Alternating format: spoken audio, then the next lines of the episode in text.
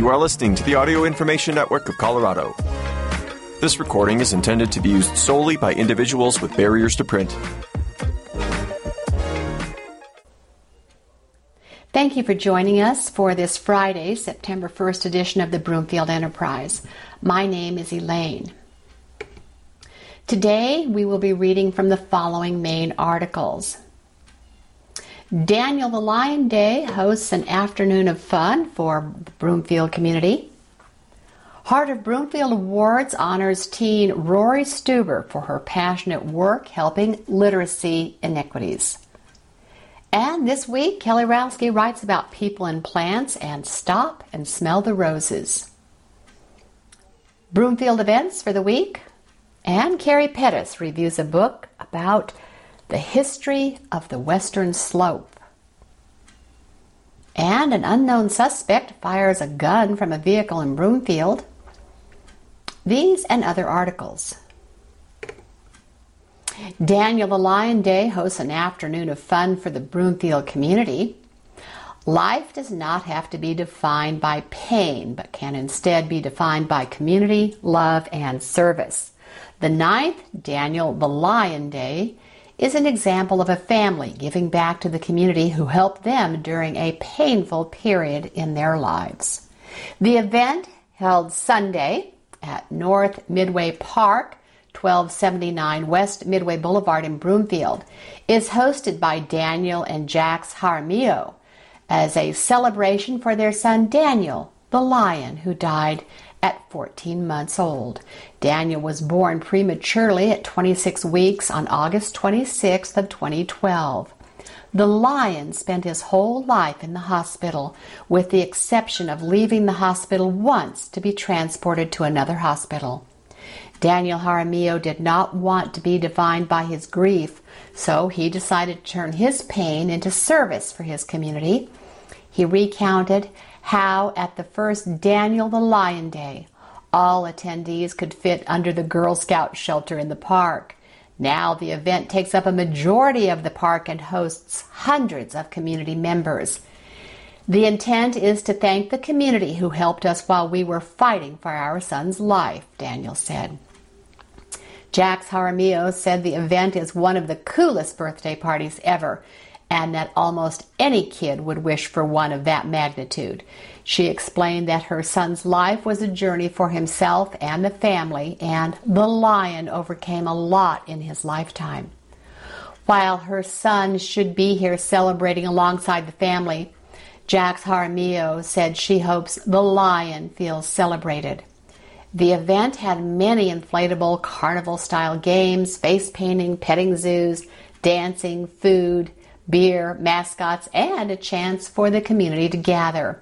The event is completely free and donations are being accepted. Donovan Brubaker has been volunteering for the event for two years.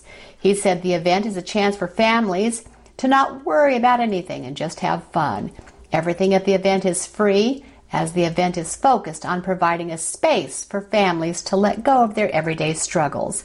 Daniel Jaramillo explained that the event has a Disneyland atmosphere, meaning the event is a place for gathering, community, love, and support. He said it would feel disingenuous to hold such a large event and start a pitch halfway through the event asking for donations. Instead of financial donations being given at, given at the event, the Jaramillos asked people to donate their service and give back to their community. Daniel said when they first lost their son, the entire family was in a world of pain. But Daniel and Jax Jaramillo knew they couldn't live in pain forever. Daniel said it could be easy to let oneself be defined by tragedy, but pain gives people the strength to serve the community and give back. Serving the community is the biggest message they have and want to spread with the event. Daniel hopes the event serves as an example and that people walk away with the urge to help out their community. The Jaramillo family found that giving back to the community is the best way to honor Daniel the Lion. For more information about Daniel the Lion Fund, you can go to danielthelion.org. Heart of Broomfield Awards honors teen Rory Stuber for her passionate work helping literacy inequities. Rory Stuber has been selected as this year's recipient of the Heart of Broomfield Youth Award, recognizing her accomplishments and contributions to the community. Rory is very intense and very driven. She's always known what she's interested in and pursued it with passion, according to her mother, Amy. Even when she was tiny, six or seven, she was a Brownie Girl Scout and would take every opportunity to go out into the community, Amy said. The older she got, she really just honored and honed in on her own interests. And books are a huge part of that. Amy explained that among her daughter's contributions to the community, she serves on the Broomfield Library Advisory Board, as a board member, Rory helps make decisions regarding the library's budget and programming, and she also helps out with book shelving and general tasks. But Rory Stuber said that her love of books doesn't stop there. My love of reading started in elementary school when I joined Battle of the Books, and it just continued to grow as I took more English classes and gained access to bigger and better libraries, she said especially once I joined the library board, seeing book inequities and literacy inequities in our community. And I feel passionate about closing that gap because of how passionate I am about reading and how important reading is in my life. And I want it to be just that way for everyone else. As part of her passion for closing book literacy and iniquities, Rory Stuber started her own nonprofit, Bookbound. Through the organization, she aims to narrow those gaps and bring her love and passion for reading to the community. Bookbound started when, during a library board meeting, a woman who worked at the Broomfield Detention Center came to talk about the book donation deficits they were having. She explained that they often receive incomplete donations with only the first and third books in a series, for example. She also said that all books are in English and that many people at the center speak Spanish as a first or second language. After hearing this, Rory explained that she started her own book drive at her school, collecting as many books as she could fill the gaps so she could fill gaps at the detention center. She soon realized her impact was larger than she had expected, and she started Bookbound as a formal nonprofit to continue the work. In addition to her work with the library and Bookbound, Rory dedicates much of her time in working with the Colorado Conservatory of Dance. If you look at home videos, I'm always twirling around the living room, she said. So my parents put me in ballet class, and I absolutely fell in love with it. And I've been dancing ever since. I do a lot of community outreach, and last year volunteered to teach dance as well. I remember while teaching, for many of my kids, it was their first time on stage, she said. And I just remember helping them backstage, and they were so nervous about their hair and makeup being just right. And I got to help them through those nerves. I remember watching them go on stage and being proud of them. Still being in school, Rory has a lot to manage. She said that she manages it through a strong support system and her trusty cat themed planner. I have a great support team, she said. My parents have always been so helpful, and I have a great family and friends that have supported me through everything. It can definitely be stressful, but time management has always been one of my skills. The Heart of Broomfield. Every week leading up to the Heart of Broomfield Awards celebration on September 29th at the Chateau at Fox Meadows in Broomfield, we will spotlight the award recipients. For more information or to purchase tickets or sponsorship, you can visit the Broomfield Communities Foundation website at broomfieldfoundation.org. And to read about other winners, you can head over to broomfieldenterprise.com. This week, Kelly Rowski writes about people and plants and stop and smell the roses. About 15 years ago, I mysteriously lost my sense of smell. This annoyance became a problem when my doggie, unbeknownst to me, tried to nab some chocolate chip cookies from the stove top. When my husband came home later that afternoon, I was sprawled out on the couch with a terrible headache and very groggy. His first words were, Why does it smell like gas in here? The dog had apparently turned the gas knob on the stove to on, and I had been fuming myself with gas for several hours. It's a wonder the house didn't blow up. The next day, I made an appointment with an ENT specialist. No help there, unfortunately. If I had to pick one sense to lose, then I suppose smell would be it. But with that said, it's no pant picnic. I cannot tell if a carton of milk has spoiled or if a rose smells sweet. My food typically tastes bland despite copious amounts of herbs and seasonings. The loss of smell can also lead to awkward social situations. Not knowing if I had body odor, I would use essential oils so as not to offend anyone. This approach backfired because I overheard two coworkers laughing at me behind my back my overachieving, people pleasing self wanted to slink into a hole that day. Apparently, I had used too many oils and must have smelled like a walking candle factory. As you're wondering what the loss of smell has to do with plants, well, I'm here to encourage you to take advantage of your sense of smell, providing you still have one. And the plant world is a perfect place to do just that. Stopping to smell the roses is not only pleasing to the senses, but can be good for your psychological well being as well. Think of the range of scents in the natural world, from conifers to citrus fruits and everything in between.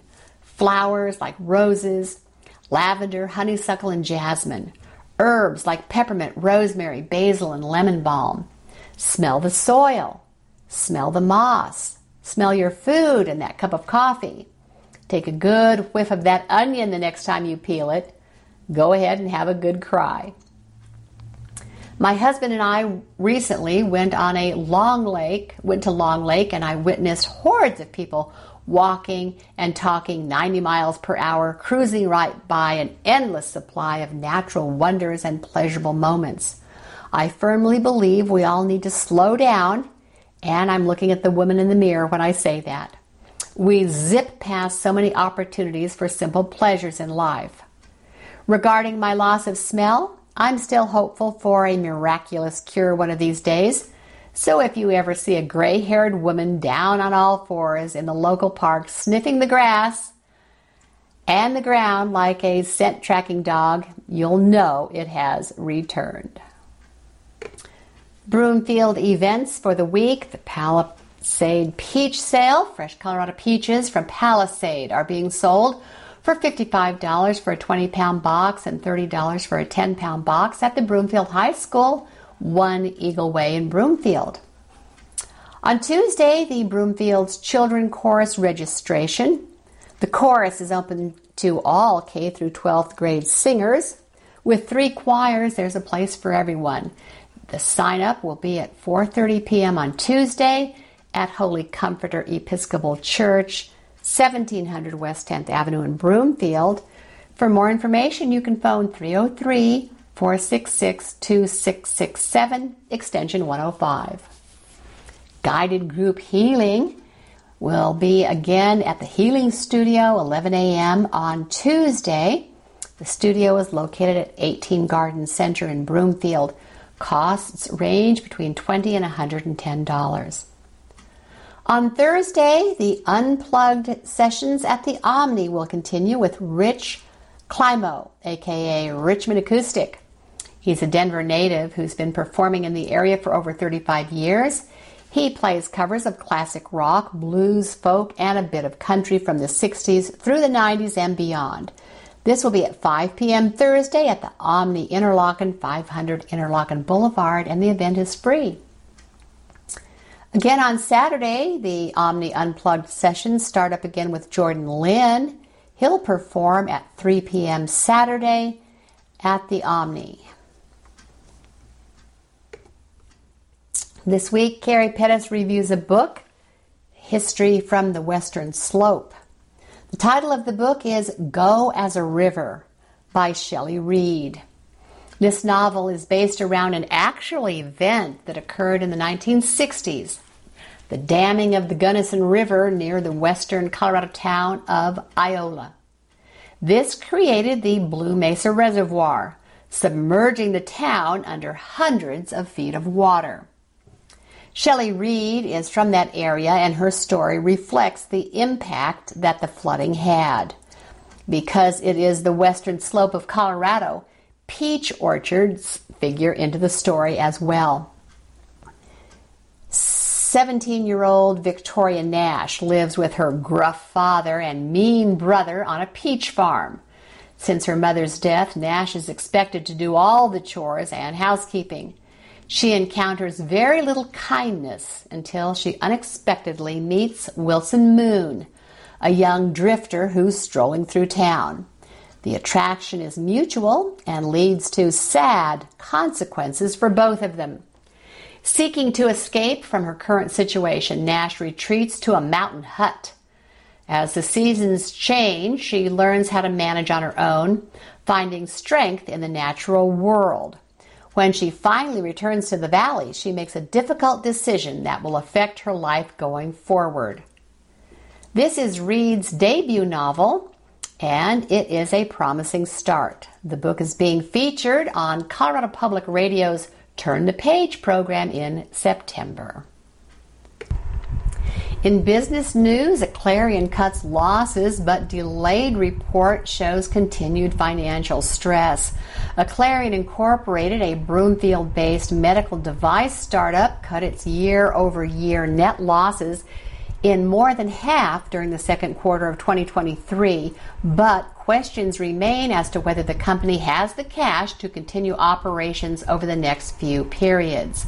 The company posted sales of $17,000 in the second quarter of 2023, up from about $10,000 in the same period last year.